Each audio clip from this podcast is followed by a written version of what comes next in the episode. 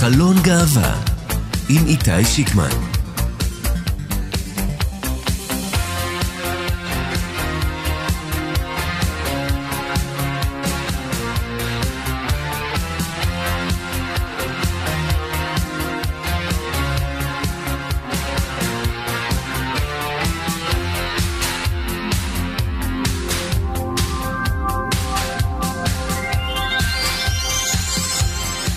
חלון הגאווה שלנו היום פתוח לרווחה. בכל יום אנחנו פותחים אותו מחדש, ולרבים דומה שזה מובן מאליו. כאן, בישראל, יש שורה ארוכה של אנשים ונשים שהחלון הזה, שבתקופתם היה סגור, אטום, מבוצר, הפך בזכותם לצוהר. ברבות השנים יש עוד רבים אחרים שלקחו את הצוהר הזה ודאגו להלום בו שוב ושוב ושוב, עד שרוב המנעולים והשלשלאות שהיו עליו נפלו. החלון נפתח, האוויר ואור השמש נכנסו פנימה, ולרגעים מי שעמד או עמדה סמוך לחלון חשו חופשיים, שווים. והיום, היום החלון הזה פתוח, אבל זה פתח מתעתע, כי בישראל אלפיים עשרים ושלוש יש כוחות גדולים וחזקים שמנסים לסגור אותו, להחזיר את השלשלאות לאטום במסמרים. יש מי שאומר שהניצבים בחלון הפתוח הזה מסוכנים יותר מהרוצחים והאנסים של דאעש וחיזבאללה. אחרים אומרים שמדובר במי שמבצעים פשעים נגד האנושות. כל הכוחות האלה, משרתי הרוע, מפרים את החוזה האזרחי הבסיסי ביותר שיש בישראל: חיה ותן לחיות. כן, המאבק הגאה עדיין לא הסתיים, אבל הנה הבטחה, החלון הזה הוא יישאר פתוח. לואי ברנדייז, שהיה ליהודי הראשון שכיהן כשופט בבית המשפט העליון בארצות הברית, טבע את הביטוי אור השמש, הוא חומר החיטוי הטוב ביותר. העמידה תחת קרני השמש, בגאווה, היא שתחטא את הרוע ואת הרע מקרבנו. בכל שבוע, כאן בתוכנית, נביא את הסיפורים והקולות מהשטח, את חלון הגאווה. ננסה יחד איתכם, המאזינים, להיכנס לנעליים של אלו שפרצו את הדרך, פתחו את החלון ועמדו באור ולא בצל.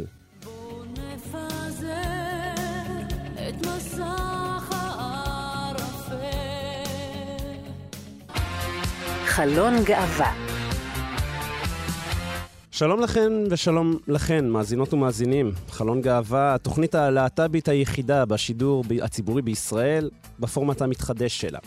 טכנאי השידור שלנו שלומי יצחק, המפיקה ועורכת המשנה טל ניסן, וכאן איתכם, מאחורי המיקרופון, אני, איתי שיקמן, נכנס לנעליים הענקיות של איציק יושע הנפלא שיצא לגמלאות, וזאת הזדמנות נהדרת להודות לו על פועלו ארוך השנים. היום בתוכנית הראשונה שלנו נתעדכן כמובן בחדשות הגאות, הדברים המטרידים וגם המעניינים שנגעו בקהילה הגאה בימים האחרונים. החודש אנחנו מציינים ארבע עשרה שנה לרצח המזעזע בברנוער, רצח שגם היום נותר כתיק פתוח על השולחן של ימ"ר תל אביב. נהיה עם איילה קץ, אמו של ניר זכרו לברכה, ואימנה שילנסקי שנפצעה בפשע השנאה המזעזע הזה. נדבר גם על היחס ללהט"ב בצבא, רקע הפוסט הוויראלי של לוחם עוקץ דניאל בלום. העונה השנייה של עוצר נשימה בנטפליקס עלתה החודש, ואנחנו שנשבנו לא יכולנו לפסוח על הדבר, לדבר עליה כמובן, אז נהיה גם עם זה, נהיה עם פינת ההיסטוריה ועם פינה חדשה ומיוחדת במיוחד שאנחנו משיקים ושווה מאוד להישאר בשבילה. חלון גאווה, יוצאים לדרך. חלון גאווה. נפתח עם מבזק חדשות קצר. אורי לב הותקף בסוף השבוע בכניסה לבר ברחובות, רק בגלל שהוא הומו. לב העלה לטיקטוק שני סרטונים ובהם הוא נראה חבול ומדמם בפניו. הנה מה שהוא סיפר על האירוע הקשה לקרן נויבך בכאן רשת ב'. אני ישבתי עם חברים, היינו ברחובות. במקום מרכזי, ממש על הרצל ברחובות, הגיע בחור, אז הוא שאל אותי אם אני הומו, וברגע שאמרתי לו שאני ואני לא אזכיר לעולם, וברגע שעניתי לו כן, אני קיבלתי גרוף חזק לפנים שהעיף אותי אחורה.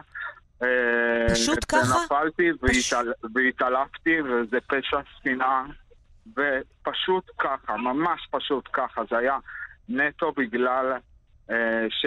ש... שנאה נגד הקהילה הגאה, זה ממש פשע, פשע שנאה להט"בופובי. מדובר בתקיפה שנייה ברחובות על רקע להט"בופובי בחודש האחרון. בסוף יולי הותקף בקניון בעיר המאפר וכוכב הרשת עדי דוידוב. בשבוע שעבר חשפנו בכאן רשת ב' את האמירות הטרנספוביות של חבר מועצת העיר חולון שי קינן, שנחשב למועמד מוביל לראשות העיר שם ואפילו קיבל את התמיכה של מפלגת יש עתיד. קינן כתב בעבר על ילדה טרנסית בת תשע וסביבתה, כי מדובר במי ששיגעו אותה הזויים, כך לדבריו. על הקהילה הגאה אמר, יש פה דת מיסיונרית שכופה בכוח ואלימות את שגעונותיה. קינן מסר בתגובה לפרסום שלנו, הציוצים שפרסמתי בעבר בחשבון הטוויטר שלי היו הבעת דעה על אירועים נקודתיים, אבל מעולם לא היה בהם שנאה. בעקבות הפרסום, ביש עתיד הודיעו על הסרת התמיכה במועמדותו. וגם המשטרה בחיפה חוקרת מי הפיץ חוברת מסיתה נגד קהילת הלהט"ב בשכונת נווה שאנן בעיר. בחוברת שאורכה עשרים ושישה עמודים נכתבו בין היתר טקסטים שהאשימו הומואים בשואה ובחורבן החברה. באגודה למען הלהט"ב אומרים שהגיעו עליהם מאות עדויות על עותקים שחולקו בשכונה וכינו את האירוע התרת דם והסתה פרועה שחצתה כל גבול. וגם זה קרה בימים האחרונים. אני שמרנית, אני לא, אני לא יכולה לסבול שיש גיי ויש לסבית ויש סליחה, כן? בוראת עולם בהלם. מה אכפת לך מה הם עושים במיטה? אני לא אמרתי שאכפת לי. אז לא, את אומרת, אני לא סליחה, אני לא אמרתי. בואי אני אתקן את מחשבותייך. תקני. אני לא אמרתי את מחשבותייך, דעותיי הם כאלה, מחשבותייך הם כאלה. הבנתי הייתה כזו, זה לא מחשבותייך. אני חושבת ש... לסבית זה מגעיל. תיקנת. אז הוא דעתי. מה לעשות שזו דעתי? גיי זה דוחה אותי. ויש לי חברים מאוד טובים שהם גאים, והם יודעים מה הם דעתי. כי את מביאה אותה בכזאת עדינות. גם לי יש חברים ממש טובים שהם גיי.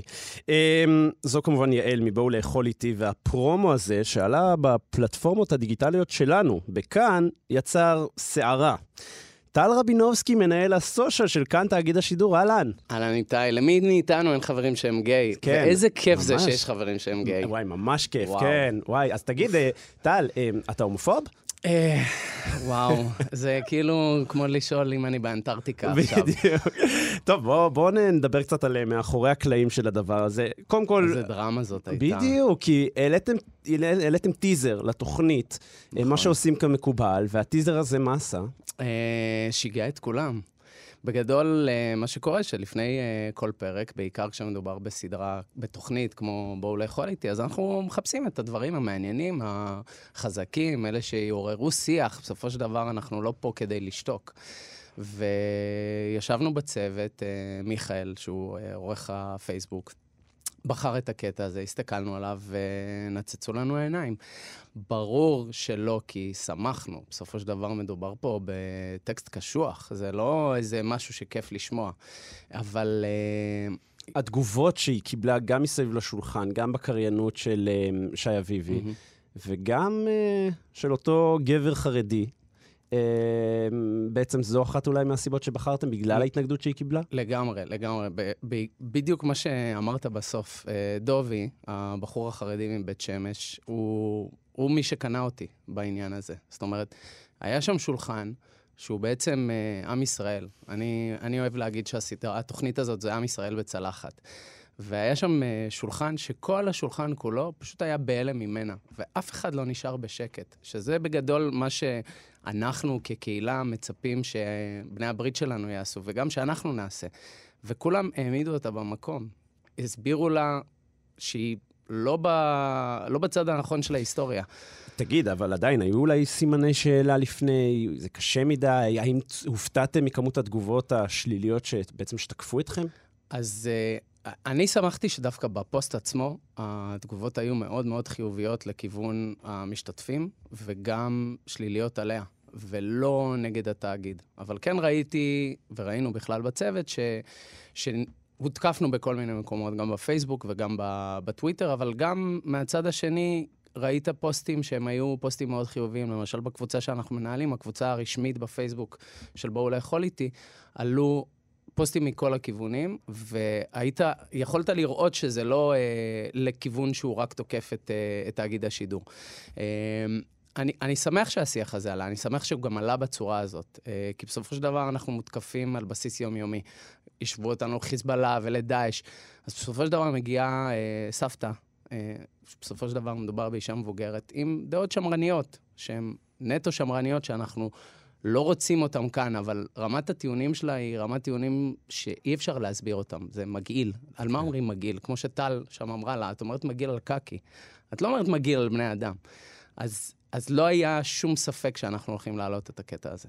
מדהים. טוב, אז אתם עשיתם את שלכם, הרשת עשתה את שלה, ותמשיכו להפציץ בעבודה המדהימה שאתם עושים. טל רבינובסקי, מנהל הסושל של כאן, תאגיד השידור הישראלי, תודה רבה לך. תודה איתי. חלון גאווה. מוצאי שבת, אחד באוגוסט אלפיים ותשע, אלמוני, כן, לא להאמין ש-ארבע עשרה שנה אחרי וזהותו עדיין ידועה כאלמוני, נכנס לברנוער ברחוב נחמני בתל אביב, הוא מתחיל לראות לכל עבר. הוא רוצח את ניר קץ וליז טורבישי, זכרם לברכה, הוא פוצע אחד עשר בני אדם נוספים. כאמור, ארבע עשרה שנה אחרי, והתיק, הוא עדיין יושב על השולחן של ימ"ר תל אביב, מוגדר כתיק, כתיק פתוח. אנחנו אומרים שלום לשתיים, איילה קץ, שלום. שלום. אמו של ניר זכרו לברכה, ואנה שילנסקי, אחת מפצועות הפשע המזעזע הזה. שלום לך. שלום איתי, בוקר טוב. בוקר אור. טוב, נתחיל איתך, איילה, ארבע עשרה שנה אחרי, וצדק עדיין לא נעשה. לא, אין מושג מי עשה את זה. במקום הפרטי אנחנו, תדע, יש את המקום הזה שנראה אז בן עשרים ושש, אם, הוא, אם האירוע לא היה קורה, הוא היה היום בן ארבעים, שזו מחשבה מהממת בפני עצמה, כאילו במקום של מה, מה הוא החמיץ בעולם הזה, ואיך כולנו החמצנו אותו, והגעגועים, והאהבה ומה שהיה. והאירוע עצמו זה חש... מאוד מאוד חשוב שיפטר יום אחד בפן החברתי. כן. כאילו, לי, לי זה לא משנה, כאילו, ברור לי שפשע שנאה היה שם, כי אף אחד לא בא ויורה על אנשים במקום ספציפי של הקהילה הגאה מתוך אהבה גדולה. תגידי, איילה, ברמה האישית, איך את מתמודדת גם ארבע עשרה שנה אחרי האירוע הזה? אני משער שהכאב לא עובר. לא, לא עובר. יש קטעים ממנו שמתחזקים, יש מחשבות שמתחדדות, יש הרבה געגוע לבן שהיה ברכה אמיתית בחיים האלה. אני חושבת שכל אמא הייתה רוצה בן כזה. הרבה פספוס גם ברמה המשפחתית, גם ברמת התרומה שלו לחברה, לקהילה, לעולם הזה. בטח היה איזה הייטקיסט מצליח עם איזה סטארט-אפ אחרי כל הניסיון, כל הניסיון שלו בתחום. אז זה המון, המון פספוסים מהמון כיוונים, גם uh, תשעה אחיינים קטנים שהחמיצו אותו והוא החמיץ אותם. אנה, אני רוצה לשאול uh, אותך, קודם כל, איך את מרגישה היום? איך uh, ארבע עשרה שנה אחרי? זה מורכב.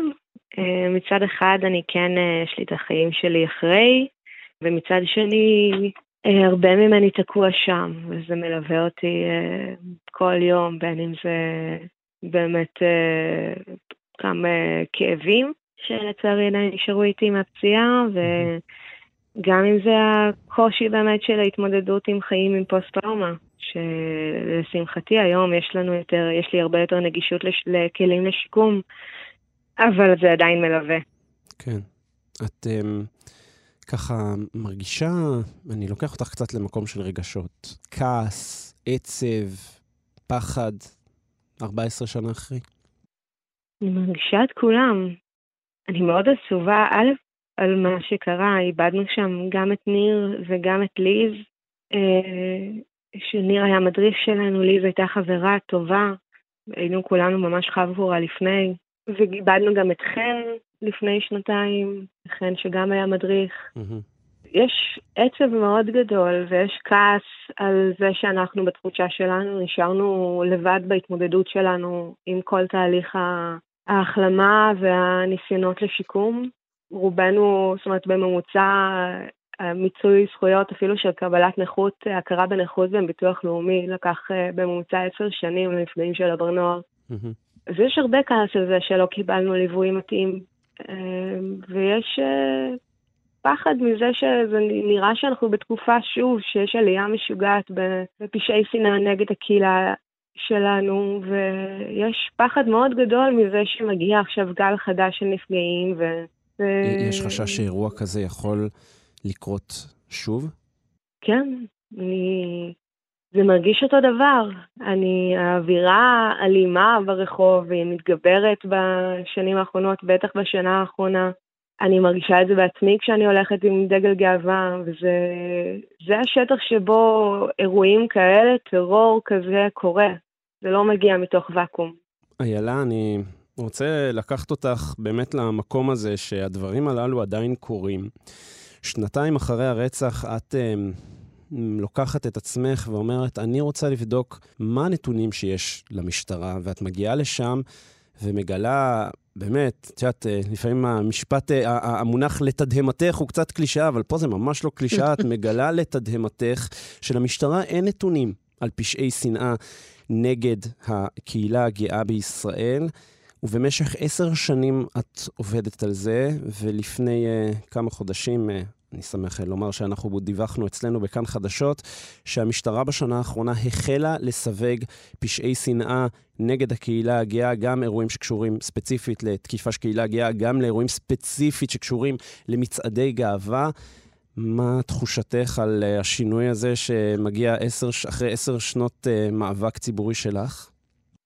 הנחת רווחה, זה אחד.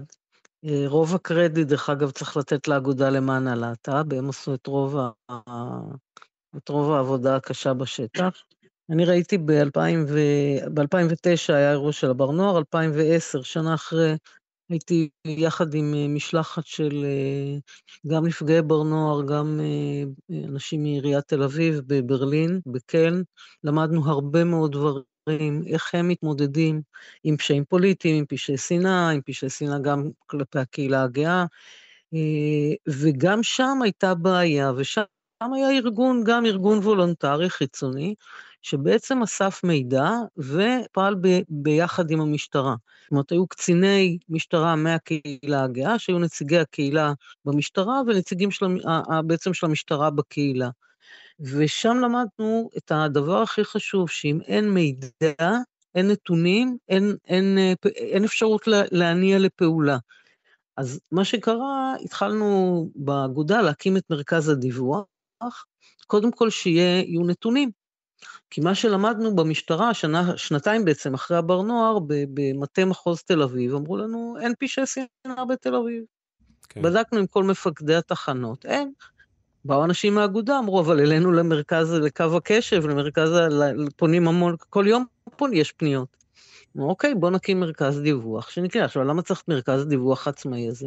כי עד באמת השנה האחרונה, אם אה, אה, היה אירוע באילת, שהורידו לזוג אה, גברים, שהלכו יד ביד ברחוב, בקבוק זכוכית על הראש.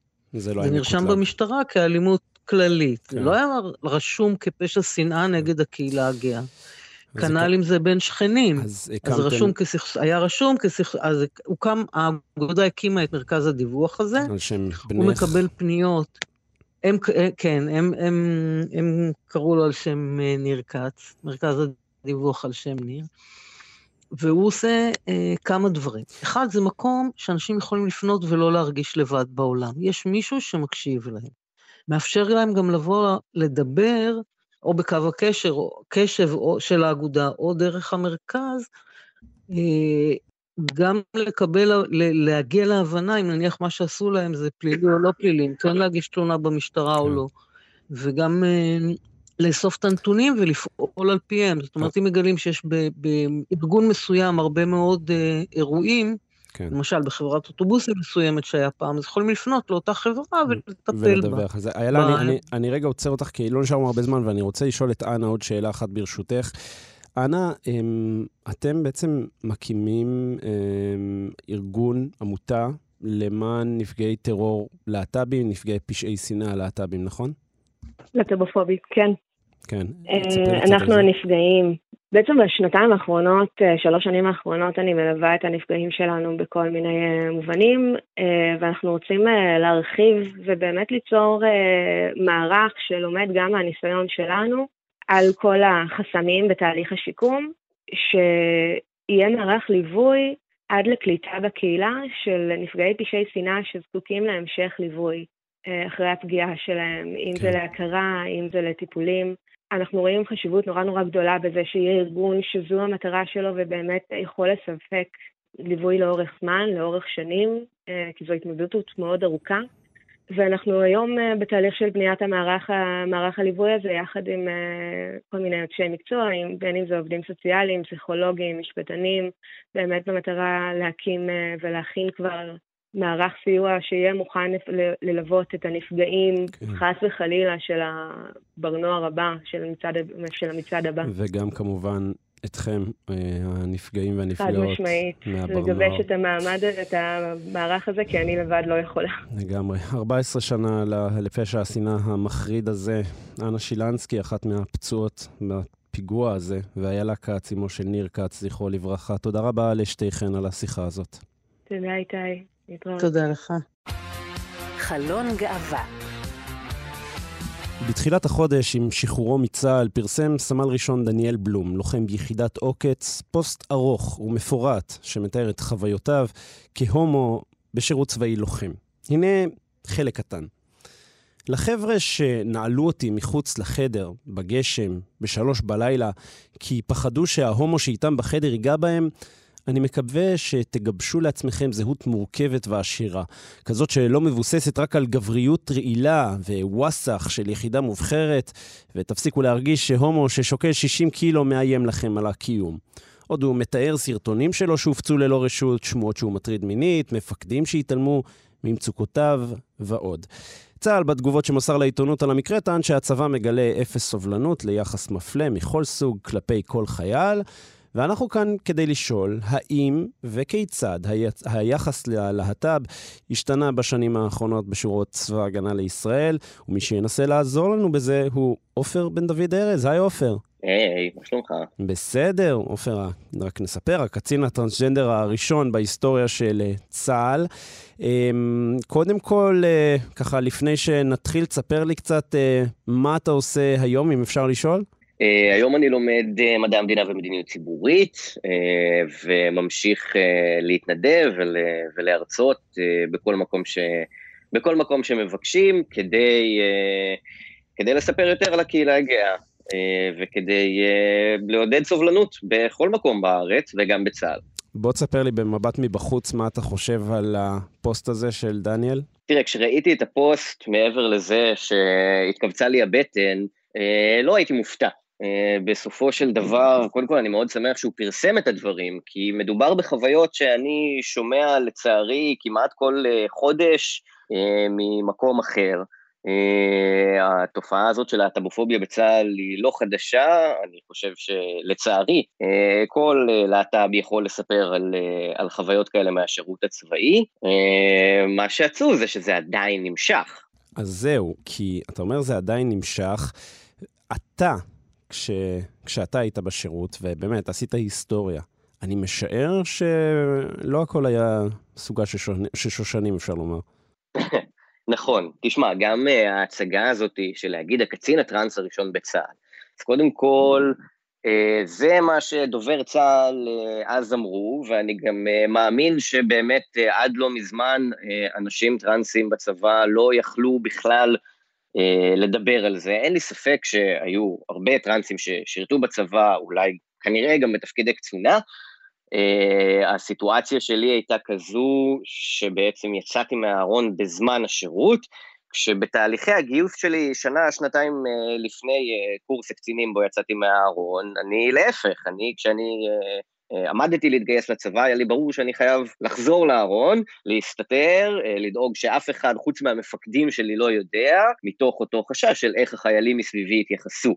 וגם המדיניות שליוויתי וכתבתי יחד עם, עם צה"ל, יחד עם היועלם, זו מדיניות שלי קצת נראית אה, אה, מובנת מאליה, אה, אבל בסופו של דבר, החלק אה, אולי החשוב ביותר, לפני כל ההתאמות הלוגיסטיות, בסדר, אז עכשיו באמת נותנים לחייל טרנס את המדים בהתאם למגדר שלו, ולא למין שרשום בתעודת זהות, אבל החלק הכי מהותי זה בסופו של דבר החינוך, ואני לא יודע אם אתה זוכר, אבל כבר לפני כמה שנים בעצם צה"ל הגביל את היכולת של חושן, ארגון החינוך של הקהילה הגאה.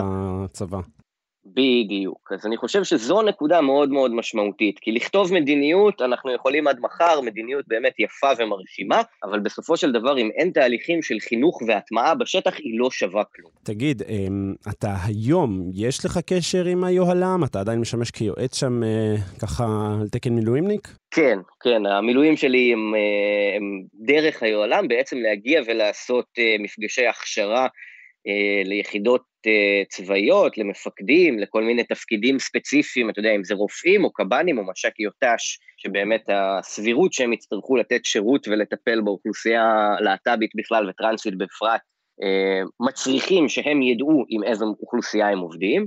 אני יכול לספר לך שהגעתי לא מזמן לעשות מילואים בלשכת גיוס, וטרם טרם ההגעה שלי ראיתי שהתפרסמה איזו כתבה דוחה בערוץ שבע, אני לא קראתי אותה כי אני לא עושה דברים כאלה לעצמי, אבל כן, היה מישהו שהיה לו מספיק דחוף שם בתוך היחידה, להוציא את זה לתקשורת, שזה בפני עצמו, אתה יודע, חריגה מכל נעלי הצבא, אבל יש בתוך צה"ל, בכל מיני דרגות, בסדר, פה אני חושב שזה לא הייתה דרגה בחירה, בסופו של דבר נפגשתי עם מפקד לשכת הגיוס, והוא מאוד שמח שהגעתי, הוא ראה את החשיבות שבהכשרה, ובאמת לתת את הקשירות לחיילים תחתיו, לבצע את העבודה שלהם טוב יותר, אבל אנשים מרשים לעצמם. כן.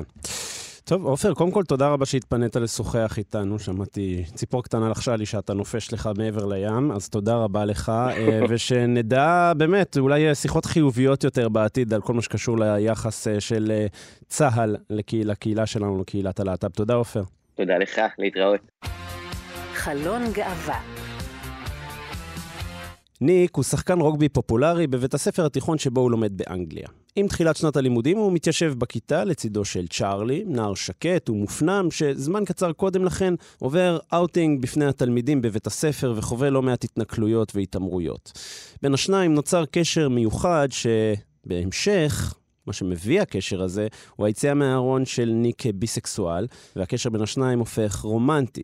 זה בקליפת אגוז התקציר של העלילה בעונה הראשונה של Heartstopper, עוצר נשימה, להיט הנוער הלהט"בי של נטפליקס, והחודש עלתה העונה שנייה, ועם כמה שפחות או אולי כמה שיותר ספוילרים נראה, ננסה להעמיק בה איתך, זוהר אורבך, מבקר הקולנוע שלנו. היי זוהר. היי טי, מה קורה? איזה התרגשויות. ממש התרגשויות, גם תוכנית מתחדשת, גם עונה שנייה של Heartstopper, בכלל, אתה יודע, אנחנו נהנים פה. כן, כל הזמן קוראים דברים חדשים, כל הזמן אנשים חדשים יוצאים מהארון, שחקנים שפעם היו נערים צעירים ומתוקים, עוברים מייק-אובר והופכים לגברים חסונים וחטובים, הכל, הכל קורה. טוב, בוא, בוא רגע נעשה ככה קצת יותר, אתה יודע, אני נתתי בקליפת אגוז את העונה הראשונה, אבל בוא תן לנו אתה איך אתה רואה את הסדרה הזאת של נטפליקס, קצת מי עומדת מאחוריה. Heartstopper זאת סדרה שנוצרה על ידי אישה בשם אליס אוסמן. אליס אוסמן היא גם במקרה זאת שכתבה את הנובלה הגרפית, את סדרת הנובלות הגרפיות שעליה מבוססת הסדרה. ולכן הסדרה עדיין נראית קצת קומיקסית, עדיין יש בה לבבות מצוירים שמעופפים, היא לא סדרת אנימציה בשום צורה, אבל היא מרגישה לא כזאת, היא לא מרגישה כאילו היא מהעולם האמיתי בעצם, וזה בעצם מה שמאוד מאוד יפה בה. העונה הראשונה הייתה אחד הדברים הכי הכי מתוקים שראיתי על המסך. באמת, אולי המתוק מכולם, היא הייתה אוורירית וברדרדה ומשמחת, ואז מגיעה העונה השנייה. והעונה השנייה, האסקפיזם, העונה השנייה נותנת בדיוק את מה שקיבלנו מהעונה הראשונה, וככה הבנתי שקיבלתי מספיק כבר בעונה הראשונה. בעונה השנייה, אתה מגלה, אתה, אני לפחות הבנתי שכל מה שהיה חינני וקסום בה, בעצם מתחיל להיראות קצת דבילי, כי מדובר בעצם באירוע מאוד מאוד ילדותי, נכון. הסדרה הזאת, זאת סדרת ילדים. כן, בעצם. היא לא, היא לא ממש מציאותית. אין לי שום בעיה עם ריאליזם, הריאליזם, הכל בסדר, ריאליזם זה לא תנאי פתיחה עבורי, אבל אמינות היא תנאי פתיחה, בטח כשמדברים על נוער, כי הרי מה אחד המאפיינים הכי הכי בולטים של הסדרה הזאת? אין במים. בדיוק. ממש, התחושה היא שאתה רואה באיזשהו שלב סדרה על, על בובות כן, כן. על בובות כן, עם, עם מיניות של בובות כן. כן. ממש, הם, הרי כשהם מדברים על uh, הקשר הפיזי ביניהם, שהוא כן מאוד נוכח, הם מתחבקים, הם מתנשקים, בסצנה אחת יפהפייה, ניק עושה לצ'ארלי אבו יויו, וזה פשוט רציתי לבכות מאושר, עדיין החן והקסם נמצא שם, אבל אתה אומר, בחייאת, אתם בני חמש עשרה, אתם בני שש עשרה, אתם... למה אתם לא שוכבים? למה אתם לא מכירים בעובדה שזאת אופציה בכלל? הרי... לא, באיזשהו מכיר... שלב הם כן מכירים, והם אומרים שהם לא מוכנים. תודה רבה באמת, קודם כל, שהם מתארים בפרק החמישי להכיר בזה שיש עולם מתחת לצוואר, אוקיי? אבל... גם אז, איך הם קוראים לזה? אבא של צ'ארלי אומר על ההתחלה, אני לא מוכן שיהיה שום הנקי פנקי אצלי בבית. כן. ואז ניק אומר, אני עדיין לא מוכן למשהו שהוא לא נשיקות. אתה יכול בבקשה לומר את המילה, יהיה ילד מעצבן וחתיך שכמוך? אתה יכול לומר, האוזניים של אף ילד לא יעלו באש אם תגיד בסק. אני חושב שאולי זה באמת חלק מה... ממי שעומדת מאחורי הסדרה הזאת, היא בהגדרה לא רוצה לגעת בזה, נכון? נכון, וזאת הגדרה שלמעשה, אני, במובן הערכי, אני מאוד מכבד את ההגדרה הזאת. אני כצופה אישית, לי היה מוזר לראות סדרה על תיכוניסטים שלא אומרים את המילה סקס, אפילו לא פעם אחת. כאילו אתה בא ואומר, אתה בא ואומר, אני מכבד את זה שאם, אני אפילו בעד שהכנסת כמה דמויות אמיניות וארומנטיות לסדרה, הנה עוד ספוילר שאנחנו עושים, אבל את לא יכולה בעצם לכפות את זה? אז יש לך ביקורת על זה שהיא כופה את זה על הצופים? לא, יש לי ביקורת על זה, אפילו אין לי בהכרח ביקורת על זה, אני אומר שלי אישית זה נראה כבר לא אמין ברמה הדבילית, העובדה שתיכוניסטים שהם לא אמיניים ולא הרומנטיים, לא, לא אומרים את המילה סקס בכל רם סדרה שלמה.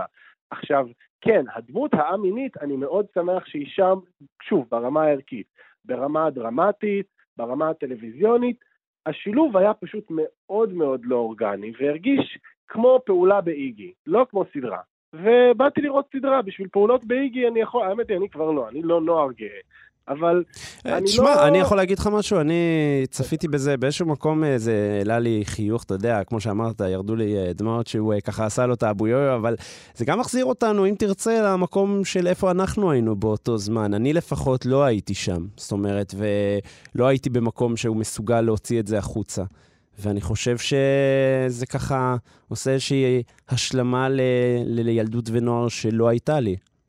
נכון, ובמובן הזה, אתה, אגב, אין לי מושג איך נוער גאה מרגיש היום. אני, לא, אני, לא, אני שומע על חבר'ה צעירים שאומרים, בג, כן, בגיל שש עשרה, הבן זוג הראשון שלי, על מה אתה מדבר? על מה אתה מדבר, ילד מתוק? ילד מעצבן. לא, מפרגן גם, כל כולי פרגון לדור הצעיר. אני לא מבין מה קורה שם כל כך, אבל אני מפרגן. אבל אני עדיין, אם אף אחד לא יגיד לי, לא יעזור בדין, אף אחד לא, לא, לא יצליח להוכיח לי, שמה שקורה בהארטסטופר זה ריאליסטי. וזה בסדר, שוב, אני לא פה בשביל הריאליזם, אבל אני פה בשביל להאמין לדמויות, וכאן נמצאת הבעיה האמיתית בסדרה המקסימה. טוב, בוא נדבר רגע מי עומדים ועומדות מאחורי הדמויות. יש משהו נורא מעניין בליהוק של השחקנים לסדרה הזאת, נכון? קודם כל, כיאה לסדרת נטפליקס, קשה מאוד למצוא שם גברים לבנים וסטרייטים. אה, אבל אנחנו לא סטרייטים, אז אנחנו יכולים להיכנס לשם. אנחנו יכולים להיכנס לשם, כלומר, מה, יש? הסדרה הזאת היא על שני גברים לבנים, כמובן. ניק וצ'ארלי לבנים מאוד, אבל...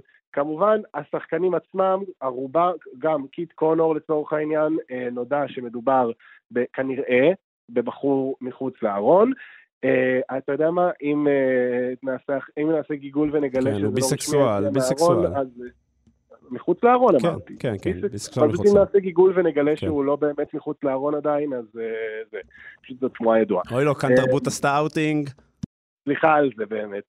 בקיצור, השחקנים זה ממש אנסמבל דמויות שנראה כמו פרסומת של בנטון, זה משהו שיש המון שמרנים שזה מכעיס אותם, אני אישית אומר למי לעזאזל אכפת, כל הכבוד, הבעיה היא כבר שלא כולם עד כדי כך טובים, כמובן שאני תמיד תמיד תמיד שמח לראות את אוליביה קולמן, גם כשהיא לא מקבלת שום דבר לעשות. איזו מהממת.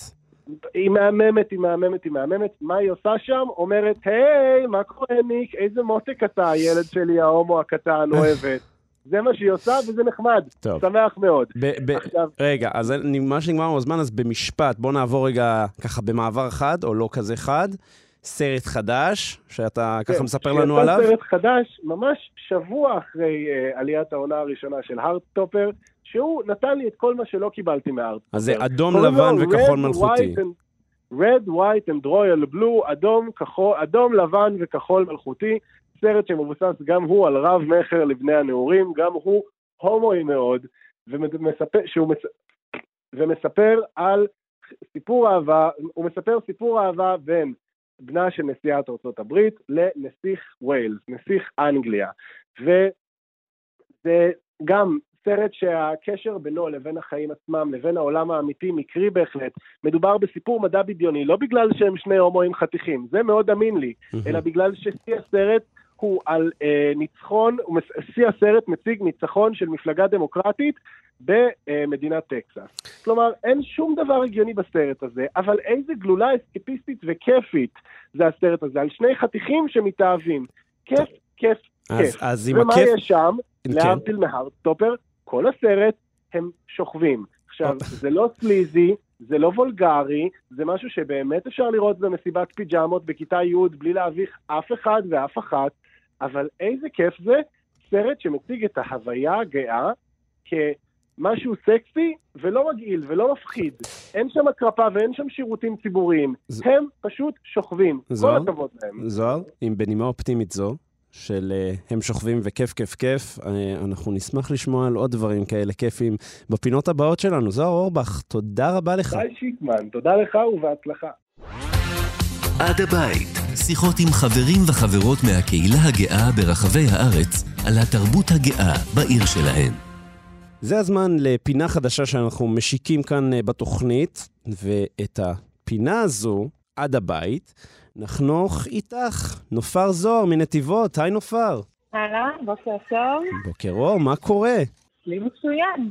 יופי. בואי ככה כדי שהמאזינים קצת יכירו, תספרי לנו ככה במשפט אה, עלייך, אה, טוב, אנחנו יודעים שמנתיבות, אבל מה עוד את יכולה לספר לנו עלייך? אה, מנתיבות אנחנו יודעים, אני ביסקסואלית, אני אחת ממארגני אה, מצעד הגאווה שהיה אמור להיות אה, בשנה שעברה, והתקיים בשוק שהוא לא כמצעד, אבל השנה התקיים בשוק מפגש, שהצלחנו לעשות את זה. איך היה באמת? זה היה בחודש הגאווה? היה מאוד מאוד מרגש, היה מאוד מרגש. היינו לא מעט אנשים, אבל לא מספיק אנשים, אני מאמינה שמשנה לשנה זה ילך אחר. והיה מאוד מרגש לבוא ולראות אנשים שאומרים, זה קורה, זה באמת קורה. כמה אנשים הגיעו?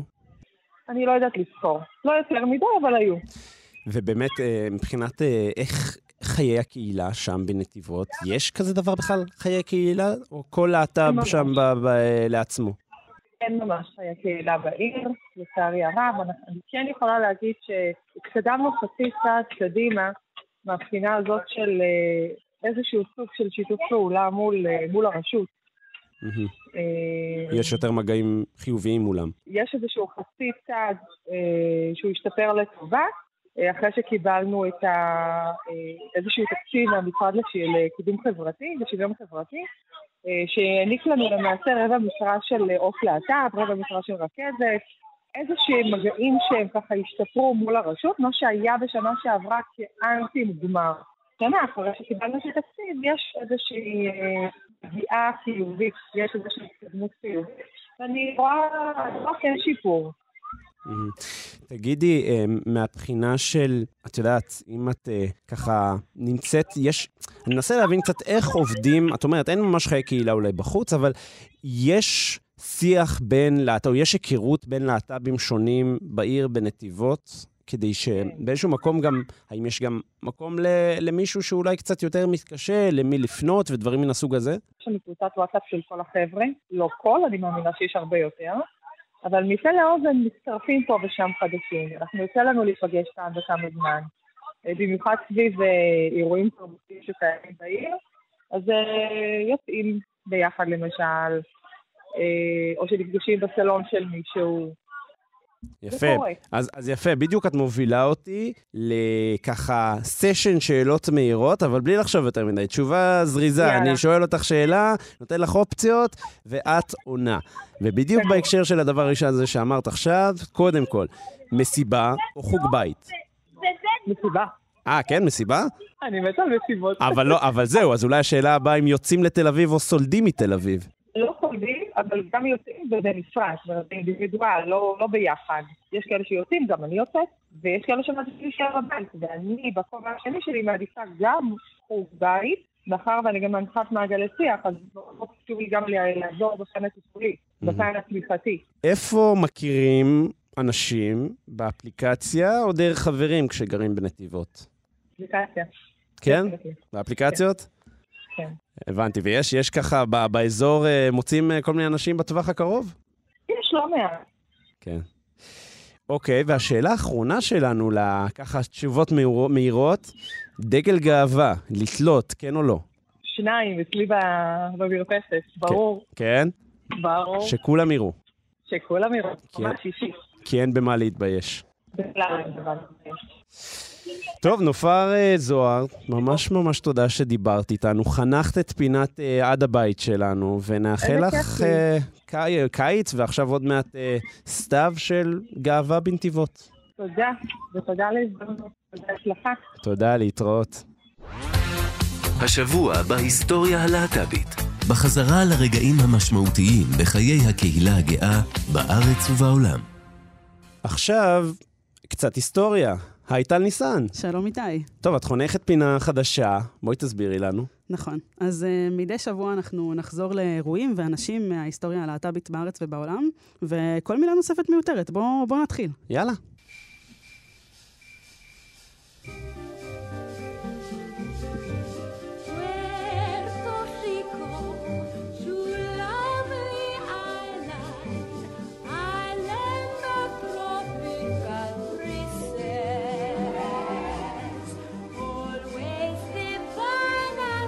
אני אתחיל להשיר פה, תיזהרי. כן, אתה מזהה את השיר?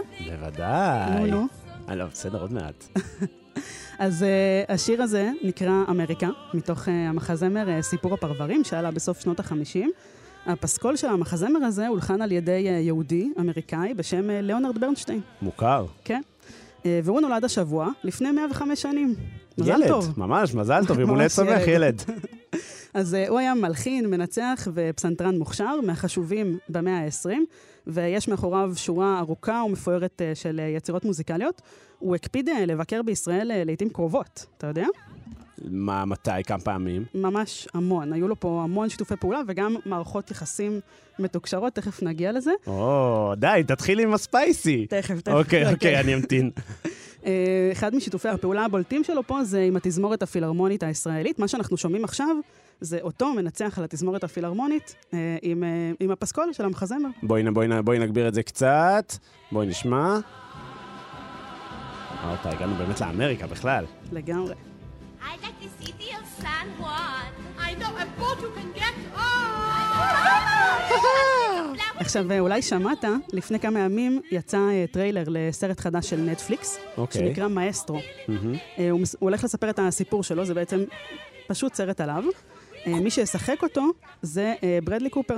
וואו, חתיך. כן, אבל בגרדיאן פרסמו שהביקורות לא כל כך טובות, כבר חטף הרבה זעם ברשת, כי הוא השתמש בצילומים באף מזויף, והאשימו אותו בג'ו פייס. די. כן, זה מחזיר אותנו גם לדיון על פוליטיקלי קורקט בליוק של שחקנים, שאנחנו עושים פה מעט לעת. כן, אבל אף מזויף. בסוף המטרה היא להראות את הבן אדם כמה שיותר קרוב למקום, מבחינת מראה, לא? נכון, תראה, המשפחה של, של ברנשטיין הייתה, הייתה בעדו, בעד ו- ולא, התנגד, כן, ולא התנגדה לזה. אהה, אוקיי. אבל הביקורות... אוקיי, הביקורות כביקורות... על הג'ופייס, מה עם הביקורות על התוכן? איך? או שעוד לא... עוד לא. אוקיי. עוד לא.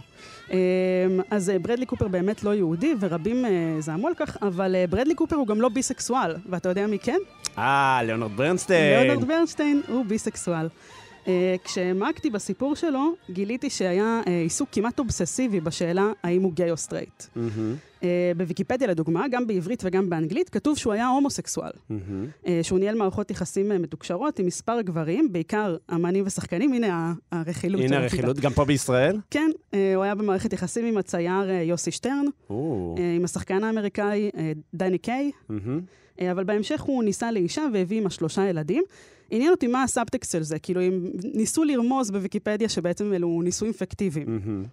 אני לא יודע אם ניסויים פיקטיביים, אבל ניסויים למישהי שהוא לא בעצם נמשך אליה, ולא, כמו שעושים למרבה הצער לא מעט אנשים, לעתים במגזר החרדי. נכון. אוקיי.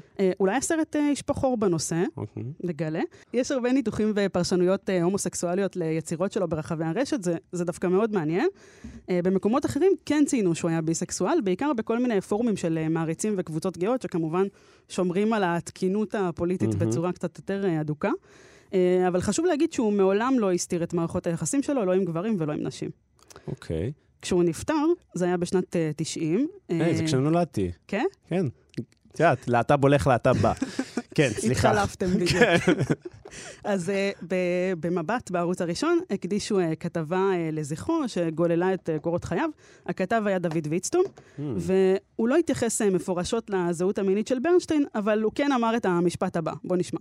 בחייו הפרטיים שהפכו חשקל ציבוריים ביותר, היה פרוע, בלתי צפוי, בלתי שמרני. פרוע, בלתי צפוי, בלתי שמרני. וגם מי משתמש בחשקל. טוב, זה היה בשנת תשעים, אז זה אפשר לסלוח. אבל בואו נדבר רגע על מחיקה ביסית. כלומר, על הניסיון למחוק או לטשטש את הקיום של זהות ביסקסואלית. עד היום, by the way. נכון. יש לתופעה הזאת באמת הרבה צורות. נגיד, בסדרה עוצר נשימה, ששוחחנו עליה קודם עם זוהר אורבך, אז אנחנו יכולים לראות את ניק נאבק על ההכרה בזהות שלו כביסקסואל, ואח שלו שכל הזמן אומר לו, אבל אם אתה הומו, אז פשוט תגיד שאתה הומו, למה אתה מסתתר תחת כל מיני הגדרות כאלה. וגם במקרה של ברנשטיין אנחנו רואים את הניסיונות לטשטש את היותו ביסקסואל. כאילו יש איזו חוסר יכולת כזאת לקבל את זה שאפשר שיהיה גם וגם. למה ביסקסואליות כל כך מפחידה לדעתך? אני חושב ש... תראי, אני, אני חושב שהיום זה משתפר, אבל לא כמו... זאת אומרת, עדיין לא מספיק. אני חושב שבאיזשהו מקום אנשים מאוד מאוד חיים בתוך עולם של הגדרות, ובתוך איזשהו מלבן או מרובה. את יודעת, ככה אנשים, בכלל, ככה המוח שלנו מנתח דברים, בסכמות. עכשיו, לקח זמן עד שלהט"בים התקבלו, אבל מהרגע ש... אה, מה זה התקבלו? עדיין לא ממש מתקבלים מספיק, אבל אנשים שמקבלים להט"בים מכניסים אותם לאיזושהי סכמה, אוקיי, אתה גיי, אוקיי, את לסבית, אוקיי, אתה טרנס. אבל מה זה גם וגם? וזה אולי מה שמפריע אנשים, ואולי אם כדאי שישתחררו קצת מהסכמות האלה. לגמרי. אני חושבת שיש בזה באמת משהו שמדיר שינה מעיניהם של הסטרייטים, שאם אפשר גם וגם, אז אולי גם אני מרגישה ככה בעצם, והמשיכה שלי אולי היא אמיתית, ואי אפשר להפריד בצורה גסה כל כך בין להט"בים לסטרייטים, כמו שאולי היה נוח לחשוב ולהדחיק לעתים. Mm-hmm. אני מאמינה שאנחנו נשוב לדבר על מחיקה ביסית גם בפינות הבאות. נגיד מזל טוב ללאונרד ברנשטיין, מאה וחמש שנים. אבל עוד אנקדוטה קטנה לסיום. כן. מוכן? כן. ב-עשרים ואחד באוגוסט, שנת אלף תשע מאות שמונים ושלוש, שזה ממש היום לפני ארבעים שנים, עלה המחזמר המבוסס על הסרט והספר כלוב העליזים, או אם תרצה בצרפתית, La Cage aux Folles. אופה. הוא מספר על זוג גייז שפותחים... אם הייתי יודע שאת דוברת צרפתית, הייתי מביא אותך יותר לפה. המציגה איננה דוברת צרפתית. הוא מספר על זוג גייז שפותחים מועדון לילה בצרפת. אחד השירים הידועים במחזה הוא כמובן I am what I am. זה שיר שביצעה גלוריה גיינור. חלקכם יכולים לזהות אותו גם כאות הפתיחה של התוכנית שלנו, חלון גאווה. די. שיר ש... כן? שיר שהפך לאחד ההמנונים הלהט"בים הגדולים של כל הזמנים, ואיתו נסיים את הפינה הראשונה שלנו, ונקדיש את המילים שלו ללאונרד ברנשטיין, אה, ואני אצטט. אני מה שאני, ומה שאני לא צריך תירוצים, אלו החיים שלי שאני רוצה להתגאות בהם, והחיים לא שווים כלום עד שאת יכולה לצעוק, אני מה שאני.